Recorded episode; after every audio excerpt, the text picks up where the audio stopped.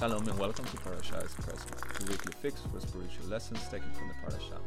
Have your coffee and let's take a look at the weekly Torah reading. Today we'll be looking at Parashat Shmini, which runs from Leviticus chapter 9 verse 1 to chapter 11 verse 47. Enjoy it and don't forget to give us your feedback on Facebook, Twitter, YouTube, or via our website.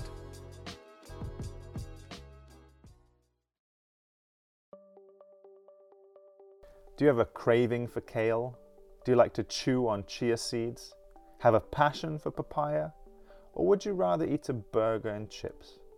Whatever your preference, it's fair to say that our diets have changed drastically over the last 20 years or so. Some people are keen on eating as many of the superfoods as possible. Others want a high protein diet for bodybuilding. Still others use the Atkins diet to reduce their carbs and lose weight. Whether you're a super healthy, super sport, super slim type of person, or a beer guzzling, kebab eating hedonist, we all love a good meal. I guess the famous saying is true you are what you eat. Food is the main topic of our parasha this week. It's been quite a hodgepodge of different topics over the last weeks. We've had something resembling an IKEA instruction manual, followed by something like an Armani catalogue, and this week we're on to food. God gives us the diet that we're supposed to live by. No, it's not lox and cream cheese bagels or even hummus and falafel, but it is kosher. In this week's portion, God outlines a healthy diet for us. There's no mention of mixing milk and meat, that verse is in another portion, but of course we're not allowed to eat pork or shellfish. Neither are we, for that matter, supposed to eat insects or lizards or vultures, in case you've ever had the desire to, along with several other animals. God makes it very clear what we're supposed to eat and what we shouldn't. But what should we make of all of this? Why is God so concerned with our diet? After all, surely it doesn't really matter what we eat as long as it isn't poisonous, right? Over the centuries, people have interpreted the laws of kashrut, kosher eating, differently. Some have claimed that God was trying to preserve our ancestors and keep them alive, and that the animals that he banned were animals that were unhealthy for us to eat.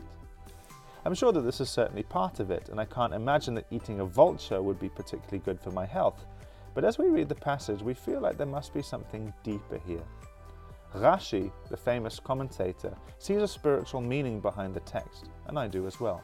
Let's dig in. Just like the priests were given special clothes to wear to make them stand out, our diet was supposed to do the same thing. The other nations surrounding us didn't care what they ate as long as it tasted good. But God wanted us to be different, just as He was different, and so He told us to eat different food. But what does that mean for us today? Let's take it one step further and go back to the famous saying, You are what you eat. The food that we ate was supposed to be a picture for what our souls consumed. Just as you are what you eat physically, you are also what you eat spiritually. If you constantly hear people telling you that you are worth nothing, you start to believe it. If people tell you that they love you, you start to feel love. Whatever we consume in whatever way, it's going to have an effect on who we are as people, whether it be physical food or spiritual food. Unfortunately, we human beings tend to have an appetite for the unhealthy. It's much easier to slander people and say horrible things than it is to build people up. It's much easier to put ourselves before other people. It's much easier to get what we want at the expense of other people. So again, God is telling our ancestors to be different to the people around them. We should be consuming good, healthy food for our body and for our souls. The problem is we tend to junk out and consume whatever we crave, whether it's good for us or not. Thankfully, God knew us so well and He had a solution for the craving. If you've been listening to this podcast for a while, you'll know where I'm heading.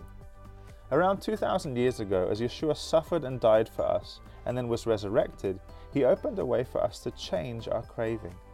He ushered in the new covenant, prophesied in advance by the prophet Yirmiyahu, Jeremiah, who claimed that God would one day write his Torah on our hearts. In other words, he would give us a craving to do what was right. He would change our very nature so that we would want what was good and not what was bad. I experienced this change very personally. I went from a bad tempered punk who used and abused others to a completely different person overnight, all thanks to Yeshua and God's new covenant. God had changed my taste. I must confess that I am not a health freak. I don't eat many superfoods and I don't go to the gym every day. But I do know that I am what I eat. I am what I consume. What about you? Regardless of your physical diet, is your spiritual diet healthy? Or do you find yourself craving something more? I encourage you to come to the Messiah and allow Him to change your life and give you a craving for what is truly good.